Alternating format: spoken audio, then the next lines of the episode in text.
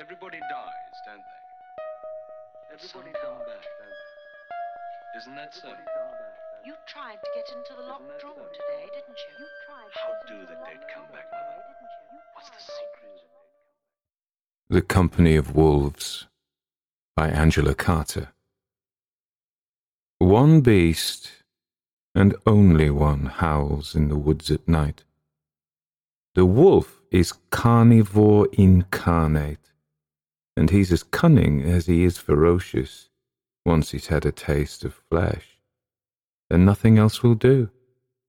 At night, the eyes of wolves shine like candle flames, yellowish, reddish, but that is because the pupils of their eyes fatten on darkness and catch the light from your lantern to flash it back at you.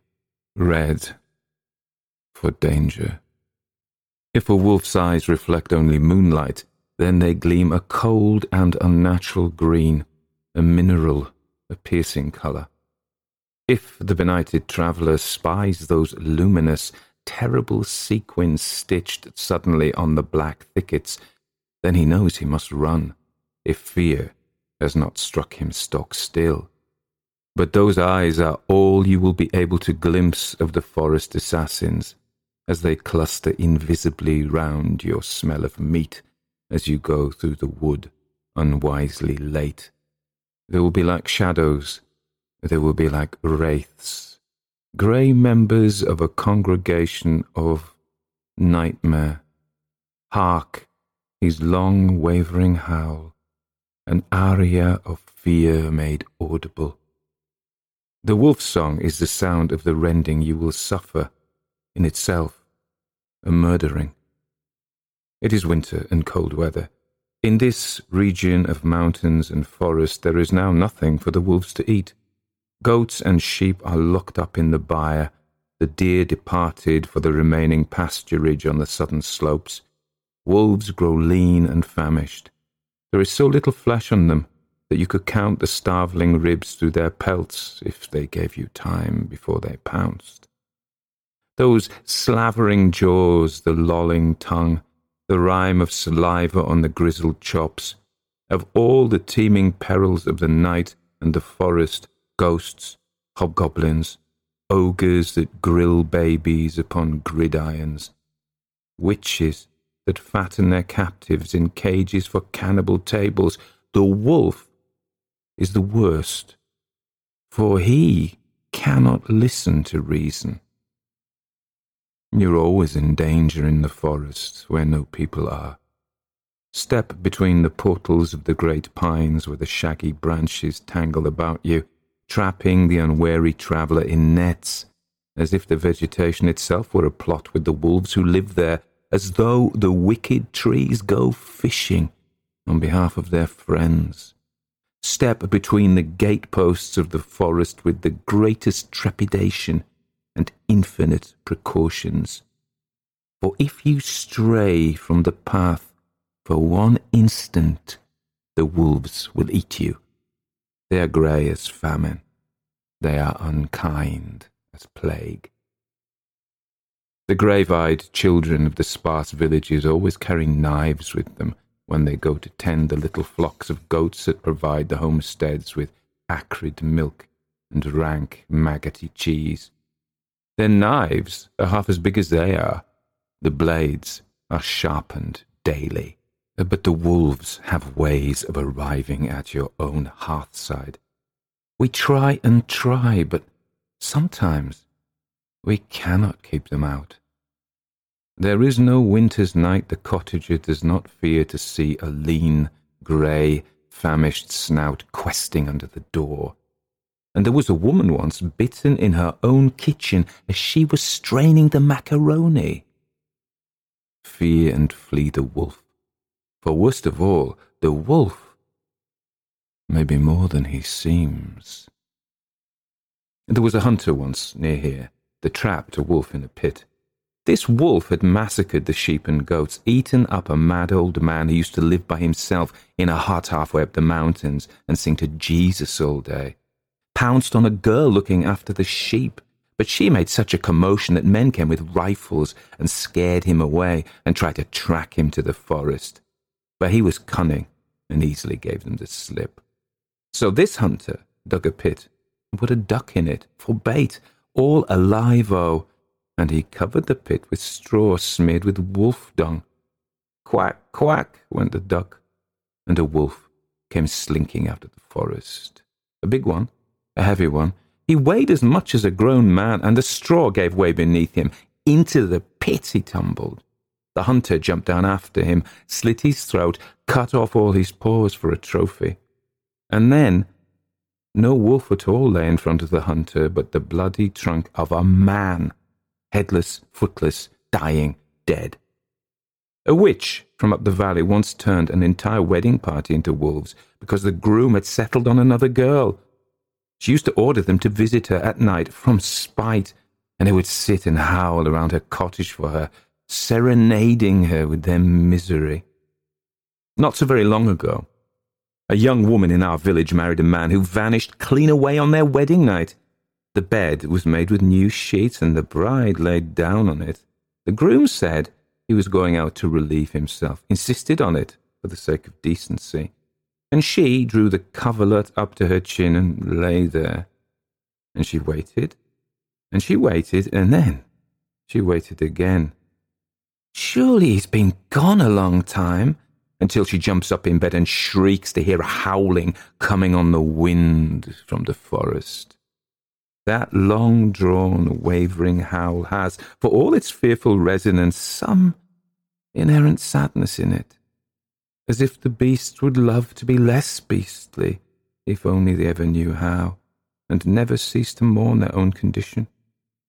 There is a vast melancholy in the canticles of the wolves, melancholy melancholy infinite as the forest, endless as these long nights of winter.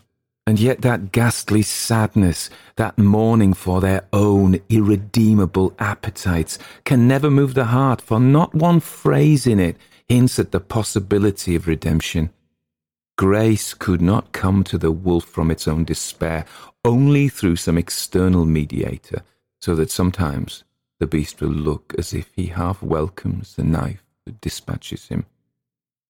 The young woman's brothers searched the outhouses and the haystacks, but never found any remains, so the sensible girl dried her eyes and found herself another husband, not too shy to piss into a pot who spent their nights indoors. She gave him a pair of bonny babies, and all went right as a trivet until, one freezing night, the night of the solstice, the hinge of the year, when things do not fit together as well as they should, the longest night, her first good man came home again. A great thump on the door announced him she was stirring the soup for the father of her children, and she knew him the moment she lifted the latch to him, although it was years since she'd worn black for him, and now he was in rags, and his hair hung down his back, and never saw comb alive with lice. Here I am again, missus, he said. Get me my bowl of cabbage and be quick about it. Then her second husband came in with wood for the fire, and when the first one saw she'd slept with another man, and worse, clapped his red eyes on her little children who crept into the kitchen to see what all the din was about, he shouted, I wish I were a wolf again to teach this hooer a lesson. So a wolf he instantly became, and tore off the eldest boy's left foot before he was chopped by the hatchet they used for chopping logs. But when the wolf lay bleeding and gasping its last, the pelt peeled off again, and he was just as he had been years ago when he ran away from his marriage bed, so that she wept, and her second husband beat her. They say there's an ointment the devil gives you that turns you into a wolf the minute you rub it on, or that he was born feet first and had a wolf for his father, and his torso is a man's, but his legs and genitals are a wolf's, and he has a wolf's heart. Seven years is a werewolf's natural span, but if you burn his human clothes, you condemn him to wolfishness for the rest of his life. So old wives hereabouts think it's some protection to throw a hat or an apron at the werewolf, as if clothes made the man. Yet by the eyes, those phosphorescent eyes. You know him in all his shapes, the eyes alone unchanged by metamorphosis. Before he can become a wolf, the lycanthrope strips stark naked. If you spy a naked man among the pines, you must run as if the devil were after you. It is midwinter, and the robin, the friend of man, sits on the handle of the gardener's spade and sings. It is the worst time in all the year for wolves. But this strong minded child insists she will go off through the wood. She's quite sure the wild beasts cannot harm her, although well warned she lays a carving knife in the basket her mother has packed with cheeses. There's a bottle of harsh liquor distilled from brambles, a batch of flat oatcakes baked on the hearthstone, a pot or two of jam. The girl will take these delicious gifts to a reclusive grandmother, so old the burden of her years is crushing her to death. Granny lives two hours' trudge through the winter woods. The child wraps herself up in her thick shawl, draws it over her head. She steps into her stout wooden shoes. She's dressed and ready, and it is Christmas Eve. The malign door of the solstice still swings upon its hinges, but she has been too much loved ever to feel scared. Children do not stay young for long in this savage country. There are no toys for them to play with, so they work hard and grow wise.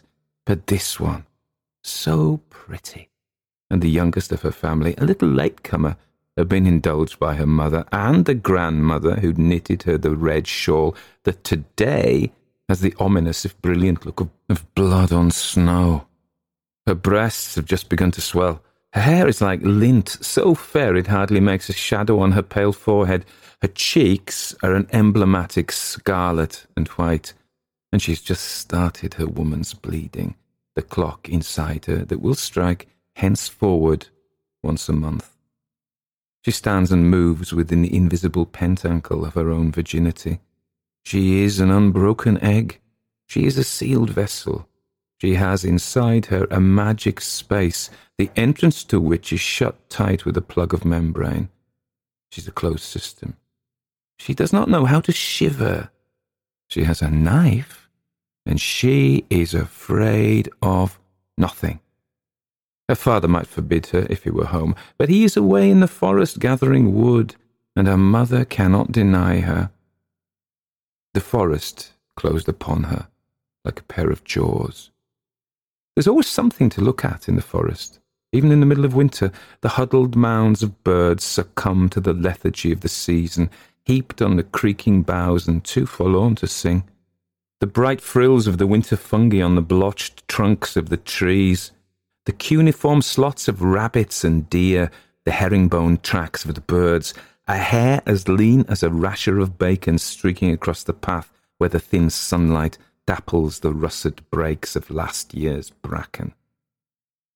When she heard the freezing howl of a distant wolf, a practised hand sprang to the handle of her knife, but she saw no sign of a wolf at all, nor of a naked man neither. But then she heard a clattering among the brushwood, and there sprang onto the path a fully clothed one, a very handsome young one, in the green coat and wide awake hat of a hunter, laden with carcasses of game birds. She had her hand on her knife at the first rustle of twigs but he laughed with a flash of white teeth when he saw her, and made a comic yet flattering little bow. She'd never seen such a fine fellow before, not among the rustic clowns of her native village. So on they went, through the thickening light of the afternoon. Soon they were laughing and joking like old friends. When he offered to carry her basket, she gave it to him, although her knife was in it, because he told her his rifle would protect them. As the day darkened, it began to snow again. She felt the first flakes settle on her eyelashes. But now there was only half a mile to go, and there would be a fire and hot tea and a welcome, a warm one surely for the dashing huntsman as well as for herself. The young man had a remarkable object in his pocket.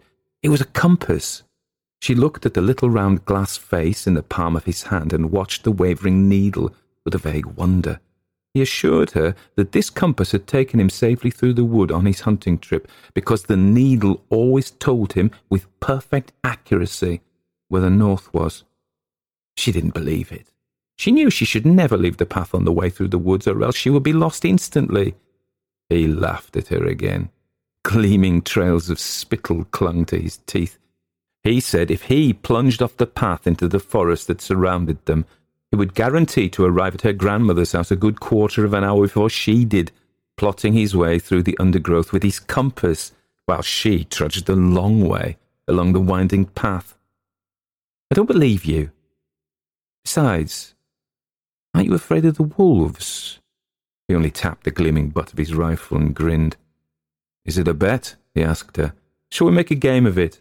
What will you give me if I get to your grandmother's house before you?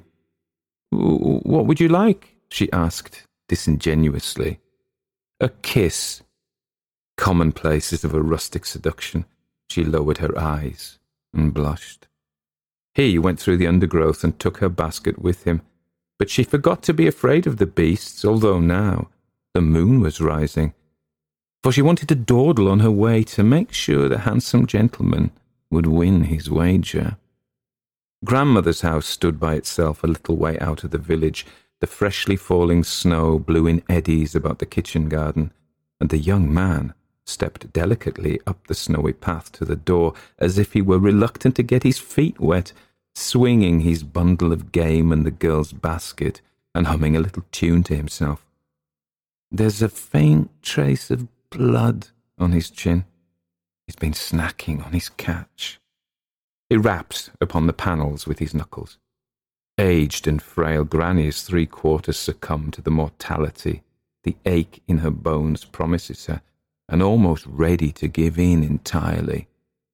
A boy came out from the village to build up a hearth for the night an hour ago, and the kitchen crackles with busy firelight. She has a Bible for company. She's a pious old woman. She's propped up on several pillows in the bed set into the wall peasant fashion, wrapped up in the patchwork quilt she made before she was married, more years ago than she cares to remember. Two china spaniels with liver coloured blotches on their coats and black noses sit on either side of the fireplace. There's a bright rug of woven rags on the pantiles. The grandfather clock ticks away her eroding time. We keep the wolves outside by living well. He rapped upon the panels with his hairy knuckles. It's your granddaughter, he mimicked in a high soprano. Lift up the latch and walk in, my darling.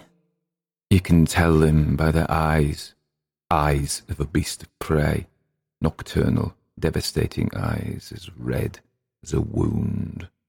You can hurl your Bible at him and your apron after Granny. You thought that was a sure prophylactic against these infernal vermin. Now call on Christ and his mother and all the angels in heaven to protect you. But it won't do you any good. His feral muzzle is sharp as a knife. He drops his golden burden of gnawed pheasant on the table and puts down your dear girl's basket too. Oh my God, what have you done with her? Off with his disguise, that coast of forest coloured cloth, the hat with its feather tucked into the ribbon. His matted hair streams down his white shirt, and she can see the lice moving in it. The sticks in the hearth shift and hiss. Night and the forest has come into the kitchen with darkness tangled in its hair. He strips off his shirt. His skin is the colour and texture of vellum. A crisp stripe of hair runs down his belly. His nipples are ripe and dark as poison fruit. But he's so thin, you could count the ribs under his skin. If only he gave you the time. He strips off his trousers and she can see how hairy his legs are, his genitals. Huge. Ah, huge. The last thing the old lady saw in all this world was a young man, eyes like cinders, naked as stone, approaching her bed. The wolf is carnivore incarnate. When he had finished with her, He licked his chops and quickly dressed himself again, until he was just as he had been when he came through her door. He burned the inedible hair in the fireplace and wrapped the bones up in a napkin that he hid away under the bed in the wooden chest, in which he found a clean pair of sheets. These he carefully put on the bed instead of the telltale stained ones. He stowed away in the laundry basket. He plumped up the pillows and shook out the patchwork quilt. He picked up the Bible from the floor, closed it, and laid it on the table.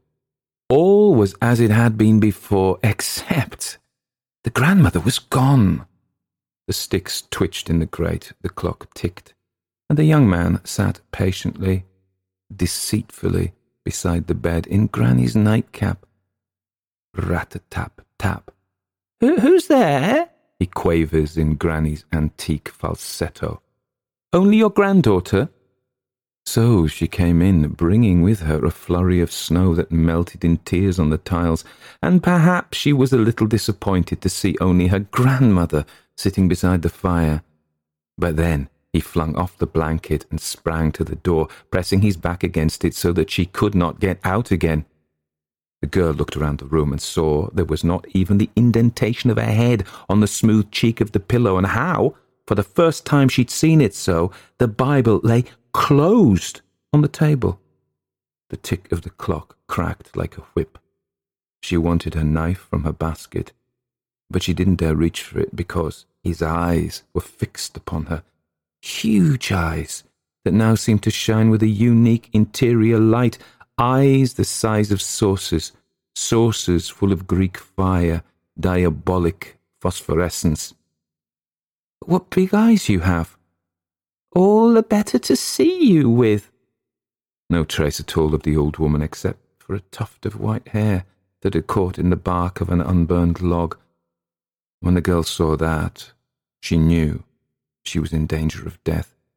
Where's my grandmother? There's nobody here but we two, my darling. Now a great howling rose up all around them, near, very near, as close as the kitchen garden, the howling of a multitude of wolves. She knew the worst wolves are hairy on the inside, and she shivered in spite of the scarlet shawl she pulled more closely round herself, as if it could protect her, although it was as red as the blood she must spill. Who has come to sing us carols? she said. These are the voices of my brothers, darling. I love the company of wolves. Look out of the window, and you'll see them. Snow half caked the lattice, and she opened it to look into the garden. It was a white night of moon and snow. The blizzard whirled round the gaunt grey beasts who squatted on their haunches among the rows of winter cabbage, pointing their sharp snouts to the moon and howling as if their hearts would break. Ten wolves, twenty wolves, so many wolves she could not count them, howling in concert as if demented or deranged. Their eyes reflected the light from the kitchen and shone like a hundred candles. It's very cold, poor things, she said. No wonder they howl so. She closed the window on the wolves' threnody and took off her scarlet shawl, the colour of poppies the colour of sacrifices, the colour of her menses, and since her fear did her no good, she ceased to be afraid. What shall I do with my shawl? Throw it on the fire, dear one. You won't need it again. She bundled up her shawl and threw it on the blaze, which instantly consumed it. Then she drew her blouse over her head. Her small breasts gleamed as if the snow had invaded the room. What shall I do with my blouse? Into the fire with it too, my pet. The thin muslin went flaring up the chimney like a magic bird, and now off came her skirt, her woolen stockings, her shoes, and onto the fire they went too, and were gone for good. The firelight shone through the edges of her skin. Now she was clothed only in her untouched integument of flesh. This dazzling, naked, she combed out her hair with her fingers her hair looked white as the snow outside, then went directly to the man with red eyes, in whose unkempt mane the lice lived. She stood up on tiptoe and unbuttoned the collar of his shirt. What big arms you have! All the better to hug you with. Every wolf in the world now howled a prothalamion outside the window as she freely gave him the kiss she owed him. What big teeth you have! She saw how his jaw began to slaver, and the room was full of the clamour of the forest's Liebestod. But the wise child never flinched as he answered, All the better to eat you with. The girl burst out laughing. She knew she was nobody's meat. She laughed at him full in the face she ripped off his shirt for him and flung it into the fire in the fiery wake of her own discarded clothing. The flames danced like dead souls on Walpurgisnacht, and the old bones under the bed set up a terrible clattering. But she did not pay them any heed. Carnivore incarnate, only immaculate flesh appeases him. She will lay his fearful head on her lap and she will pick out the lice from his pelt, and perhaps she will put the lice into her mouth and eat them, as he will bid her, as she would do in a savage marriage ceremony. The blizzard will die down. The blizzard died down, leaving the mountains as randomly covered with snow as if a blind woman had thrown a sheet over them. The upper branches of the forest pines limed, creaking, swollen with the fall. Snowlight moonlight, a confusion of paw prints, all silent, all silent. Midnight, and the clock strikes. It is Christmas Day, the werewolf's birthday. The door of the solstice stands wide open. Let them all sink through. See, sweet and sound she sleeps in Granny's bed between the paws of the tender wolf.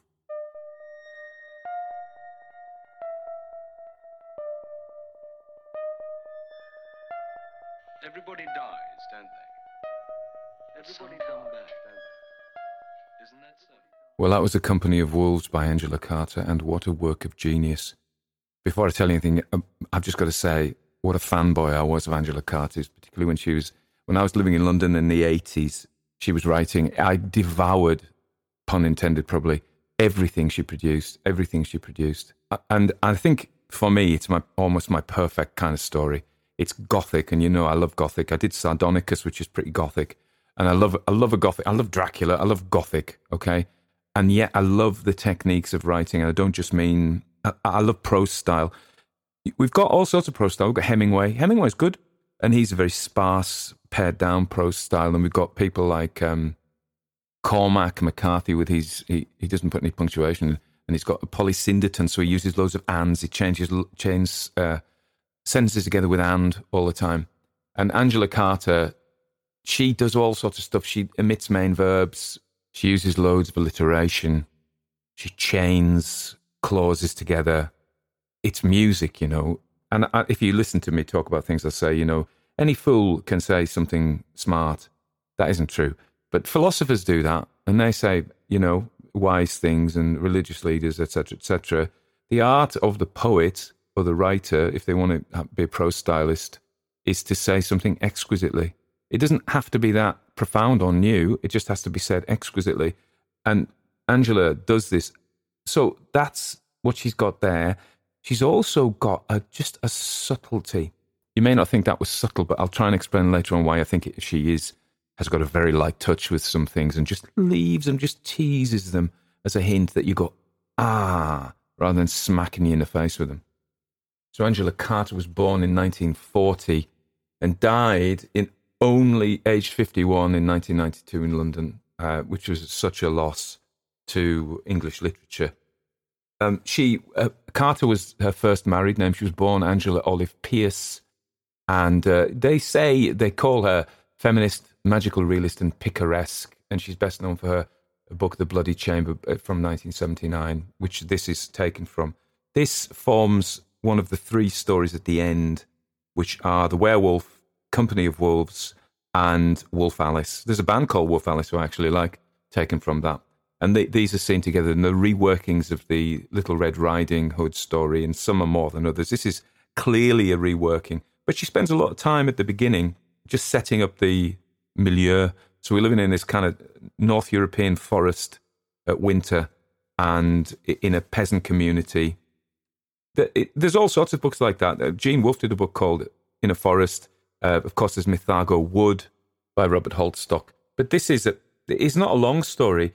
And I would say a good third of it is just talking about you, the wolf in the pit. It's talking about werewolves in general. It isn't the, the Little Red Riding Hood story. And then we get to the story, and the summary of the story is really, as you've heard it, is basically a bold young girl who's a bit cocky, who's been spoiled by the women in her life, not her dad so much, but her she's indulged by her mother and her grandmother. This will be a safeguarding issue now, of course. The mother wants to be, I don't know why, but she doesn't discipline her. She lets her go out and do something dangerous because she can't deny her. You know, you can't, you've got to keep your kids safe in this modern world, and you will be held responsible if you don't. But in the fairy tale world, it was okay. So out, out she goes with her red riding hood. Uh, I guess this is a, a, hood that you wear for riding. I've often wondered about that. In this case, it's not, it's a shawl. And of course, look, the symbolism, and then we get into the symbolism. So the story is she, so basically, she meets a handsome hunt, hunt, huntsman, as in the Little Red Riding Hood story, but it's mixed up because in the Little Red Riding Hood story, as you recall, there is the wolf and the huntsman. The huntsman is the force of good, masculine good, and he chops up the evil wolf is a force of potentially masculine evil. It's it, because she was Angela Carter. It's massively studied the story um, and is seen as a feminist kind of tale. I realise that half of my listeners, over half of my listeners, are actually women. So I'm going to be careful. I don't invoke your ire. Very often it seems to me, now I'm speaking as a man, so, uh, you know, shut your mouth, check your privilege, don't say anything about it. Yeah, okay. But I'm going to say anyway. You can disagree with it. That's fine. It's your right. So a lot of feminism that I grew up with, I did. I've been surrounded by women all my life, and uh, you know the ones in the 80s and stuff were kind of we we hate men, get lost. You know, it was a denial of masculinity, the toxic mas, and that is later the toxic masculinity crack, and all of this kind of thing. And and there's a, there's a wave that says, you know, men get lost. We don't like you. Just go away uh, you're evil. You're evil to a man. And I think um, Carter doesn't do this. And there's the narrative of women being oppressed by men. And listen, I'm, I'm totally aware of the, the statistics of violence overwhelmingly of men against women and all of those crimes that are committed. And of course, I'm not sticking up for them at all, uh, as you wouldn't expect me to. That narrative of woman as victim, I don't think Carter buys into. So, what we have is this young woman, this cocky young woman, as an agent of her own destiny. She is strong. She goes walking through danger with her eyes open. She has a knife and she sorts it out in the end. She is not a victim. And she says that she knows she's nobody's mate.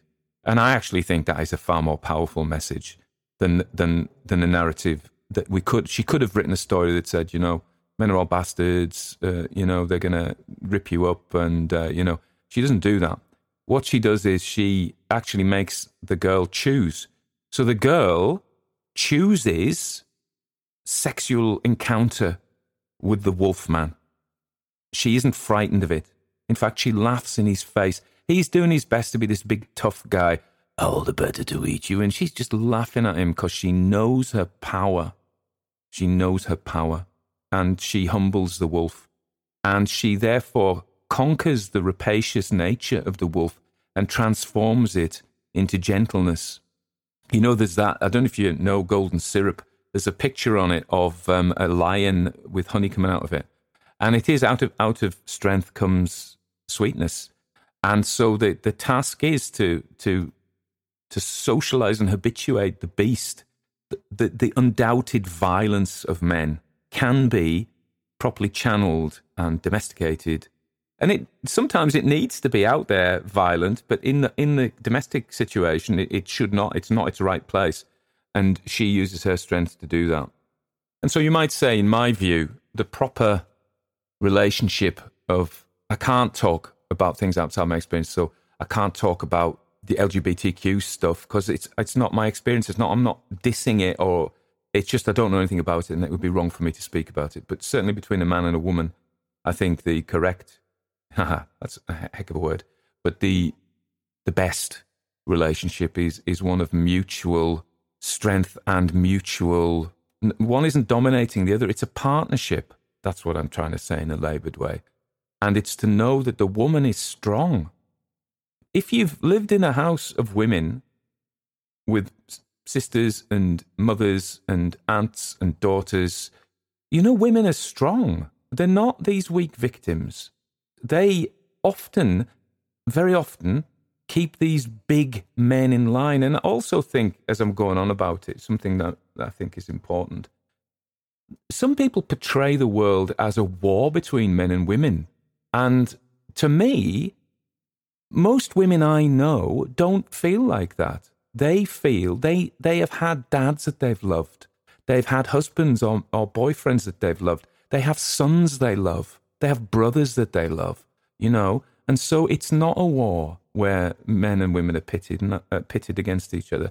And I think Angela Carter is right in that she shows the strength of this girl. And if we go on to um, Darwin, I don't even talk about Darwin and evolution there's there's natural selection, which is the survival of the fittest, which is about how the, how the environment picks the ones who can jump higher and fly better and you know eat more stuff. But there's also sexual selection, which in human functioning human relationships is an is a power of the female. The men sport around to try and get her, and she selects the best one she wants. And this leads, we get very political. I'm getting more political as I go on, really. The, the old incel movement, the involuntary celibates who think they have a right to some woman if a woman doesn't want to choose them. I'm afraid you don't, boys. You know, it's like you have to be useful in order to be, you have to offer something. And it's true the other way around, you know. Men will not select women who don't offer them anything.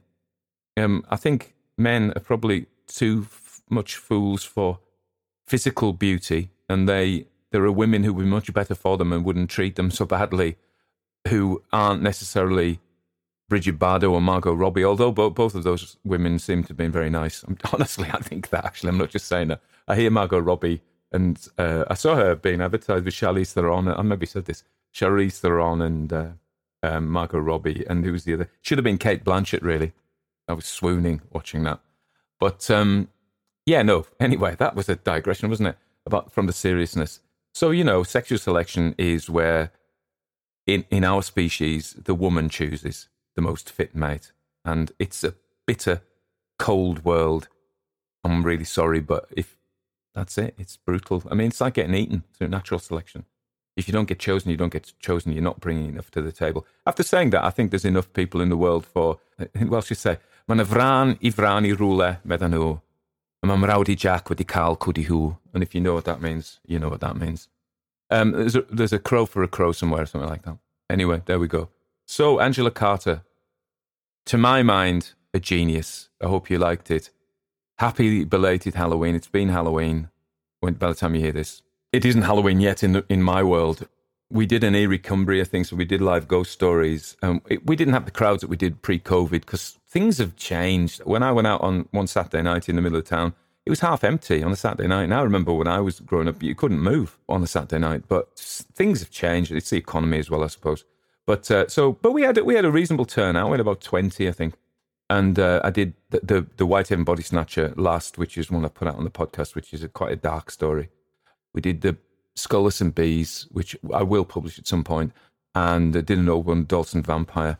We've got one actually on the 30th on Sunday in Cockermouth, and uh, I'm going to do probably an abridged version of The Haunting of Unit 409, which seemed to have gone down well. That's been on the podcast. And I'm going to do The Return of Bella Sheephead. I'm going to do that as a script with me and Ben, and we're going to do it as a two hander.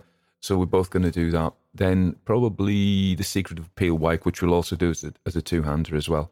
So uh, they're quite weird stories. The Discord group, because we've got a Discord group for the podcast, and they very helpfully helped me with that. I sent them some of the works, give them an early look at it, and they made some really useful.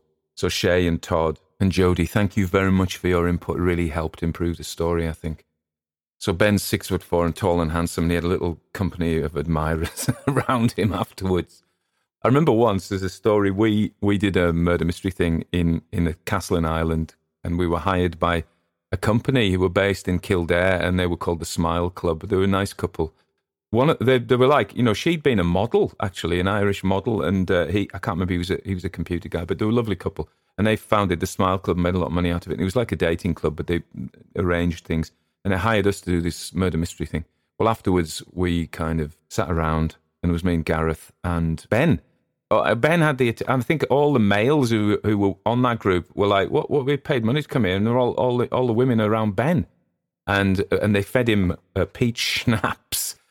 I'm like, I don't want any of that, and because we had to drive back the next day, and he was so hungover. I could tell you a terrible story about that. He was so hungover, but he had the record of being sick in three countries in Ireland, Scotland, and England um, as we drove back through um, from County Offaly right up through Northern Ireland to Scotland and then down to England. He, uh, yeah, he, he never he's never drunk peach schnapps ever since. I don't think. Anyway, what's the call to action this week? Call to action, call to action. Yeah, I've I've set up a Bandcamp account and I've got some of my audiobooks on there. You can listen to them three times for free. Imagine that. But um, if you did want to support me by purchasing them, I need to think of a gift if anybody's got any ideas, let me know. That like a, that I could sell basically at Christmas. I've got my ghost stories book, Christmas ghost story. That always does okay. Um, but you know, I wonder what I could sell a physical product or something. I don't know what I would make either. But any ideas, let me know. I'll probably be writing another Christmas ghost story, being asked to do a novella. I've got an idea set in a castle, you know, Mr. Gothic. See how that gets on. So anyway, hope you're all well. I should sign off now because I've got loads to do today.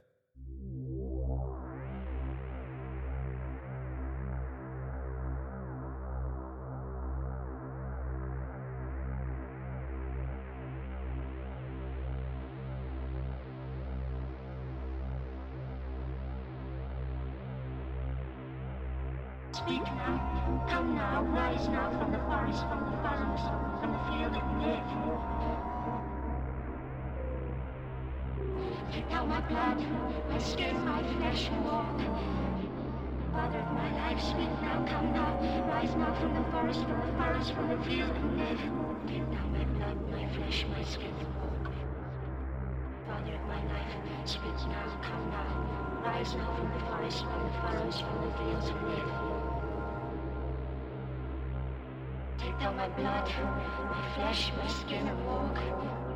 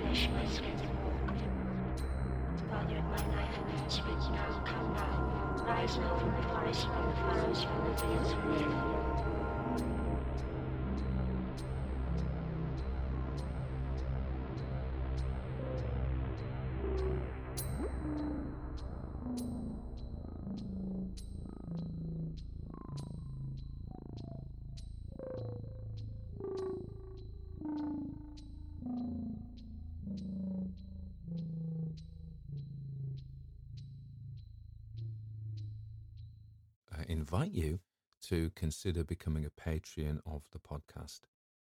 Patreons perform a really useful task for me in that they give me the wherewithal, the finance through their contributions to enable me to devote time to producing stories for you.